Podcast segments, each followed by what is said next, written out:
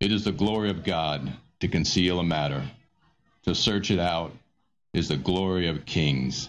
This is the Message to Kings podcast.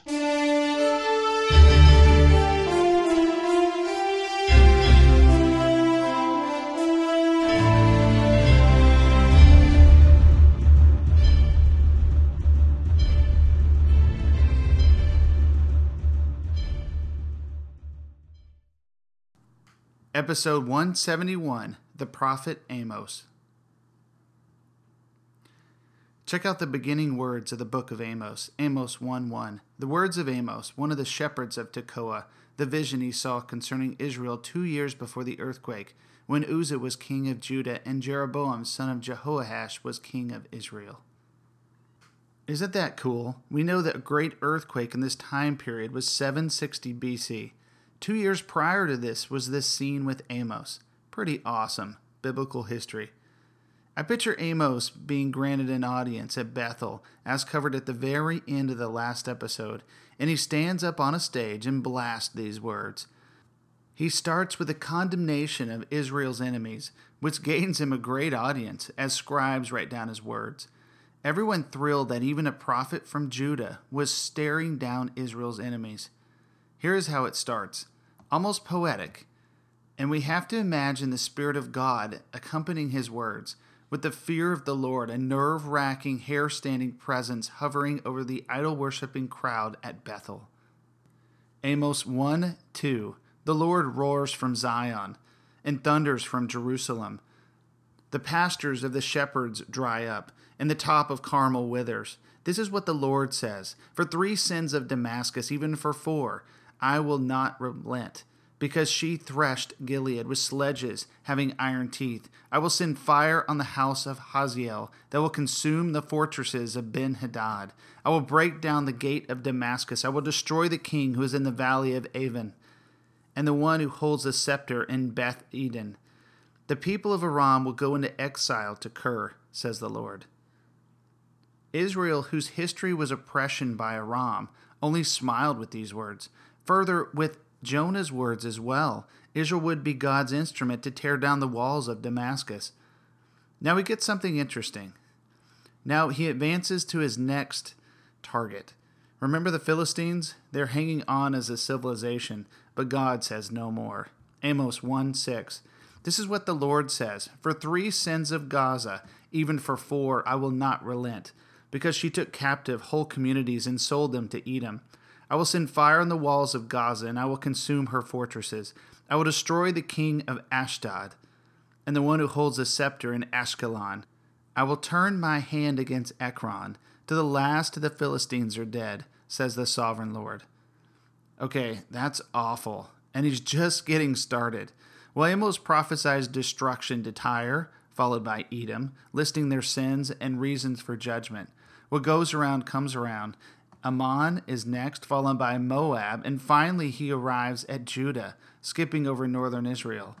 Amos 2 4. This is what the Lord says For three sins of Judah, even for four, I will not relent. Because they have rejected the law of the Lord, and they have not kept his decrees, because they have been led astray by false gods, the gods their ancestors followed, I will send fire on Judah that will consume the fortresses of Jerusalem. At this point, the people of Israel are stunned. Everyone in the world is under judgment and facing destruction. There's something their prophets of Baal would have done, but never would they actually turn next against the country of Israel, but reserving the worst for last. Amos now turns his direction in the country that he's standing in right now, Israel. Amos turns to the officials of the land. Now he's going to go from the officials to the people to the priest and even the rulers of the land. Each one is his own target. And it's like he cruises through the other nations for two chapters, and the rest of the book of Amos is all about the sins of Israel and their judgment. So, this is where he starts when he condemns the officials of the, the land of Israel. The blistering condemnation word only continues. Amos 2 6. This is what the Lord says For three sins of Israel, even for four, I will not relent.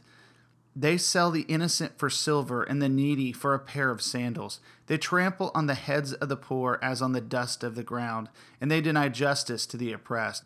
They lay down beside every altar on garments taken on pledge, and in the house of their God they drink wine taken as fines. Yet I destroyed the Amorites before them, though they were as tall as the cedars and strong as the oaks. I destroyed their fruit above and their roots below. I brought you up out of Egypt and led you forty years in the wilderness to give you the land of the Amorites. I also raised up prophets from among your children and Nazarites from among your youth. Is this not true, people of Israel? declares the Lord. But you made the Nazarites drink wine and commanded the prophets not to prophesy. Now then, I will crush you as a cart crushes when loaded with grain. The swift will not escape, the strong will not muster their strength, and the warrior will not save his life. The archer will not stand his ground, the fleet footed soldiers will not get away, and the horseman will not save his life. Even the bravest warriors will flee naked on that day, declares the Lord. Well, this guy is serious. I mean, it, it's amazing they haven't cut him off yet and had him quit talking. And he's so directive in his speech. First, it was to the rulers or officials of the land. Now he's turning his attention to the people of Israel themselves. Amos 3 3. Hear this word, people of Israel. The word of the Lord has spoken against you, against the whole family I brought up out of Egypt. You only have I chosen of all the families of the earth. Therefore, I will punish you for all your sins. Do two walk together unless they have agreed to do so? Does a lion roar in the thicket when it has no prey? Does it growl in its den when it has caught nothing? Does a bird swoop down to a trap on the ground when no bait is there? Does a trap spring up from the ground if it has not caught anything? When a trumpet sounds in a city, do not the people tremble? When a disaster comes to a city, has not the Lord caused it? Can you just feel the intensity? I mean, check out the next verse. It's one to chew on for a long, long time. Amos 3 7. Surely the sovereign Lord does nothing without revealing his plan to his servants, the prophets. The Lord does nothing without revealing his plan to the prophets. Seriously, it's what it says. I think we should all listen to the prophets. What do you think? Surely he does nothing without revealing his plan to his prophets. What does this imply? This implies God invites intercession and a prevention of destruction caused by sin, and he invites people to stand in the gap and to prevent judgment and invite the mercy of God. All of these horrific things are only invitations to pray. In Judah, the people and its king will pray, but Israel is another story. Well, he continues his condemnation of the people, and now he turns to the priest of the golden calf. First, he speaks to the nations, the officials, the people, and now the demonic priest. You got to imagine the demonic priest are going to receive some serious judgment. Amos 4 4. Hear this word, you cows of Bashan on Mount Samaria. You women who oppress the poor and crush the needy, and say to your husbands, Bring us some drinks. The sovereign Lord has sworn by his holiness, the time will surely come when you will be taken away with hooks, and the last of you with fish hooks. You will each go straight out through the breaches in the wall, and you will be cast out towards Harmon, declares the Lord. Go to Bethel and sin. Go to Gilgal and sin no more. Bring your sacrifices every morning, your tithes every three years. Burn leavened bread as a thank offering, and brag about your freewill offerings. Boast about them, you Israelites. For this is what you love to do declares the sovereign Lord. I gave you empty stomachs in every city, and lack of bread in every town, yet you have not returned to me, declares the Lord. I also withheld rain from you when the harvest was still three months away. I sent rain on one town and withheld it from another. One field had rain, another had none and, and dried up. People staggered from town to town for water, but did not get enough to drink.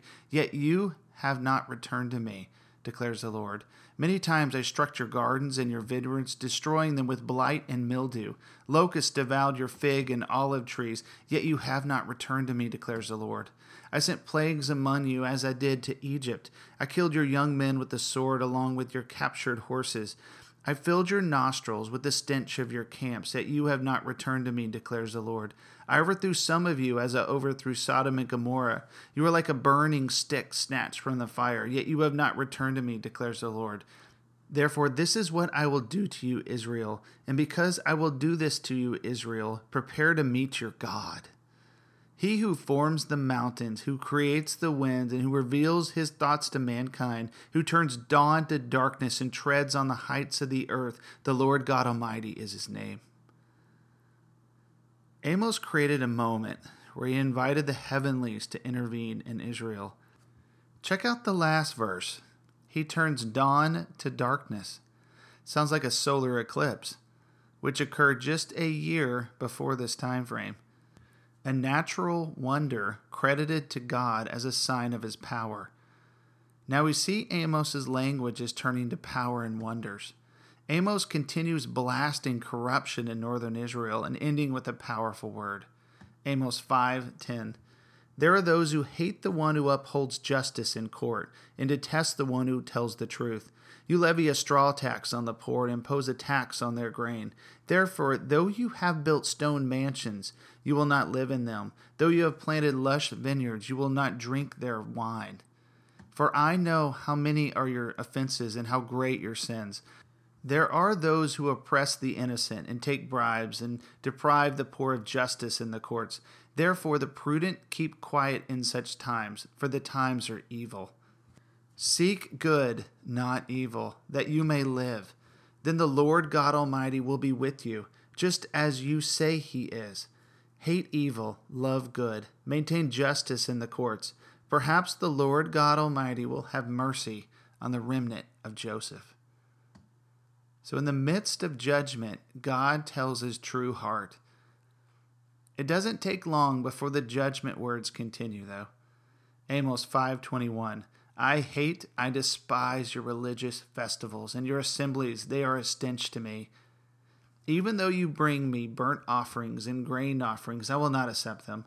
Though you bring choice fellowship offerings, I will not regard them.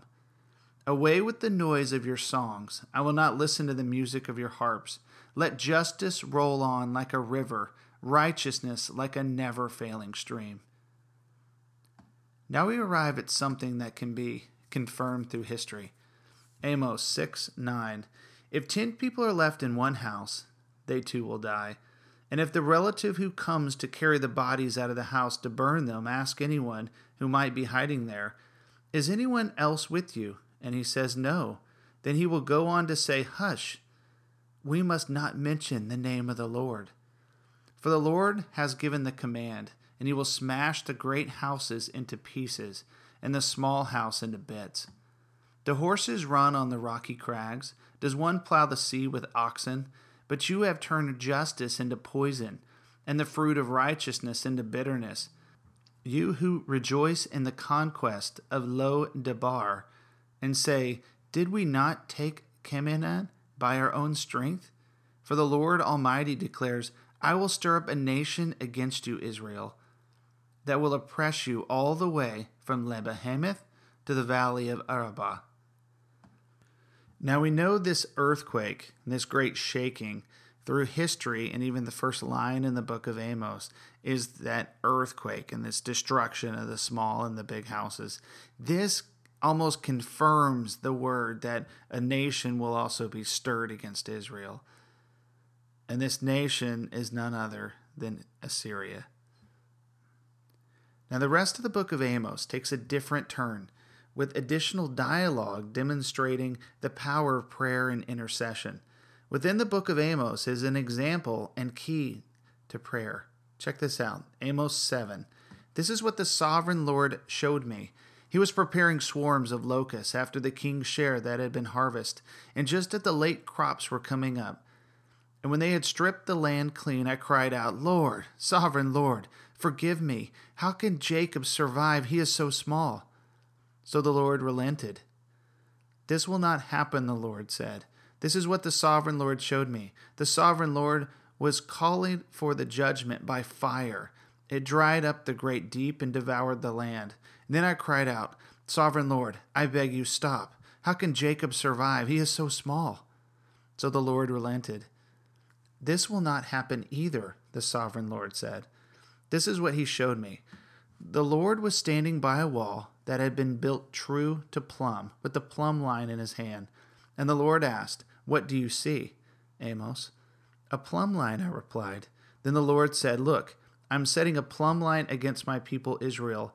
I will spare them no longer. The high places of Isaac will be destroyed, and the sanctuaries of Israel will be ruined. With my sword I will rise against the house of Jeroboam.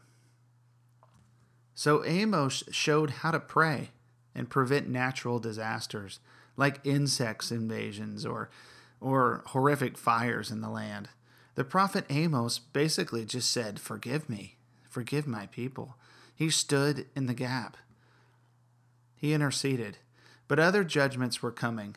Amos modeled intercession.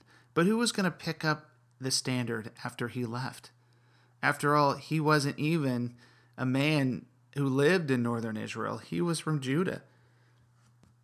So instead of mass repentance or other prophets taking up this standard, the people at Bethel rose against Amos and tried to get him to leave the area. The priest of Bethel tries to get Jeroboam to kick Amos out of the country, but instead Amos prophesies more destruction on the city. He speaks of the end of Israel as a nation and speaks again of this great shaking that's coming in two years. Amos 9 I saw the Lord standing by the altar, and he said, Strike the tops of the pillars so that the thresholds shake.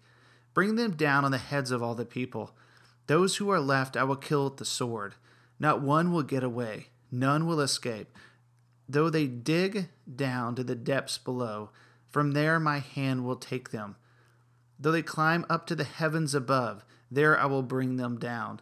Though they hide themselves on the top of Carmel, there I will hunt them down and seize them. Though they hide from my eyes at the bottom of the sea, therefore I will command the serpent to bite them. Though they are driven into exile by their enemies, there I will command the sword to slay them. Two years later, when the earthquake hits, fear must have overtaken the land only confirming the truth of Amos's words. Amos is such a bold prophet. And his name, it just means faithful. And that's what he was. He was faithful to his assignment, faithful to his God, and faithful to these harsh words that he had to say. He speaks to the end of Israel, but like a good prophet, he always ends with hope. Amos 9 8. Surely the eyes of the sovereign Lord are on the sinful kingdom. I will destroy it from the face of the earth, yet I will not totally destroy the descendants of Jacob, declares the Lord.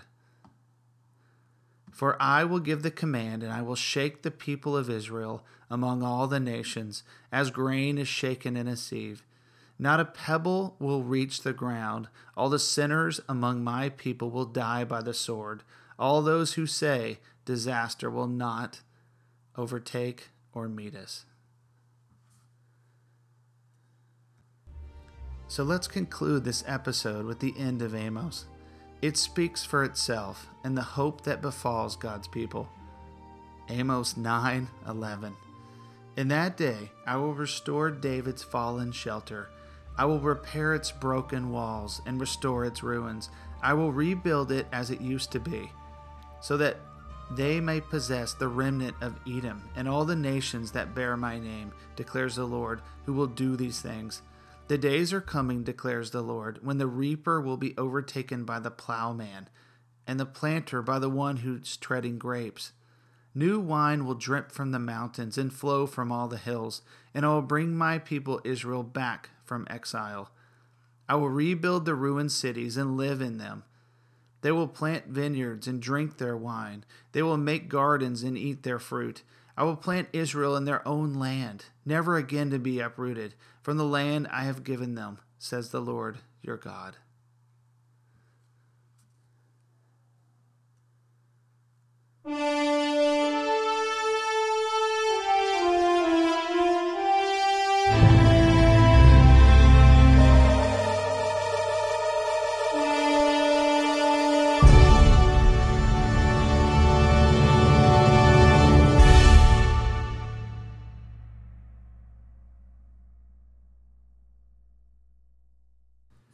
Thanks for joining us for this episode of Message to Kings.